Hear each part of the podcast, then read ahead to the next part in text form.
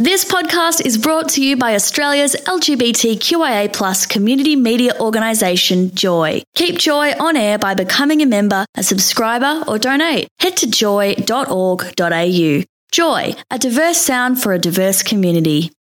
This is QNN, your community network news, bringing you the latest in LGBTIQA plus news and sport from Australia and the world. Celebrating 15 years on air thanks to Australia's only rainbow community media organisation, Joy. Hi there. I'm Joel King Main and this is your QNN community update. The following story may be distressing for some people. From 9 News. New South Wales homicide detectives this week located what they believe to be the bodies of Jesse Baird and Luke Davies at a rural property. The man in custody provided information about the body's location to detectives after he obtained legal counsel. Human remains linked to the investigation were found at a property in Bungonia this week, about 20 minutes away from where police had previously established a crime scene. Police revealed that they held grave concerns for the men following the discovery of relevant items in the investigation. Detective Superintendent Daniel Doherty said a post mortem would provide more answers for the family. Last week, the accused was charged with two counts of murder and is currently behind bars after being refused bail.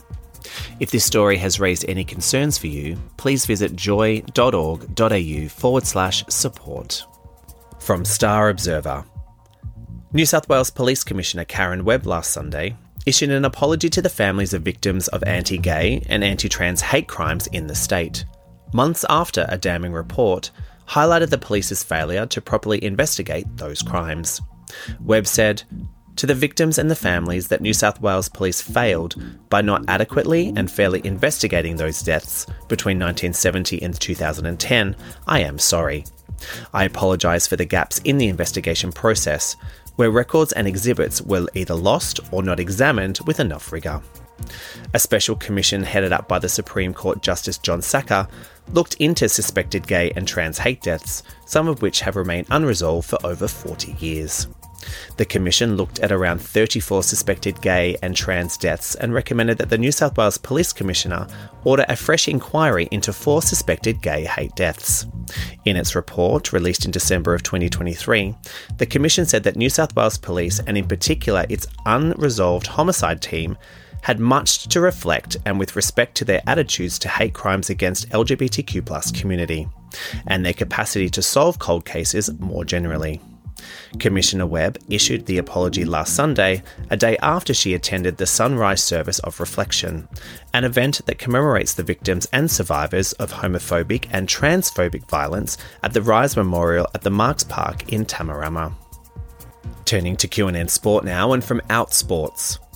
Eric Najib, founder of Rainbow Devils and manager of the world's most successful LGBTQ football club, Stonewall FC, was shortlisted for a Football versus Homophobia award. Najib came out to his fellow Manchester United fans on a coach trip back in May of 1999 and never imagined what his life would be like 25 years later.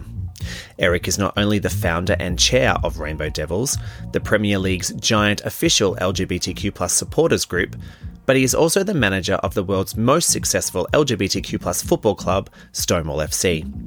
Najib tells the story in One Love Rainbow's Devil, a new 20 minute documentary that is part of the MUTV original series. The film features other members of the fan group too, and it's available to watch for free if you register via the Man United website. He joined the London based club as a player back in 2001 before becoming first team manager five years later, and recently guided them to a fifth Gay Games gold medal. His many achievements saw him shortlisted in the Football vs Homophobia Hero category at the awards, which were held at England's National Football Museum in Manchester last Friday. That's what's making news in the LGBTQIA community this week. The QNN team will be back here next week, or you can download the podcast via your favourite podcast app. Just search QNN. I'm Joel King Main.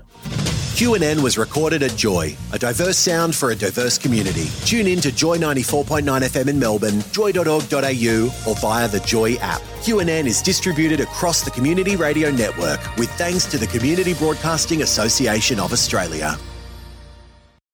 Thanks for listening to another Joy podcast brought to you by Australia's LGBTQIA plus community media organisation, Joy. Help us keep Joy on air. Head to joy.org.au. Joy, a diverse sound for a diverse community.